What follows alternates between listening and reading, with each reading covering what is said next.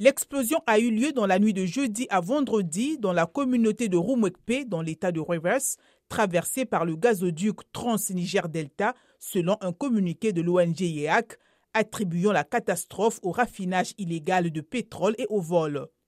Selon cette ONG, un des bus chargés de pétrole qui venait d'être siphonné a explosé alors que son chauffeur le démarrait, provoquant un incendie qui a fait des dizaines de morts. La police de l'État de Rivers a confirmé l'incendie sur ce gazoduc et indique que 12 personnes ont été brûlées vives. Les victimes étaient en train de voler du pétrole lorsque le site a pris feu, a-t-elle indiqué sans plus de détails. Elle ajoute que certains objets, dont cinq véhicules et une moto, ont également été détruits.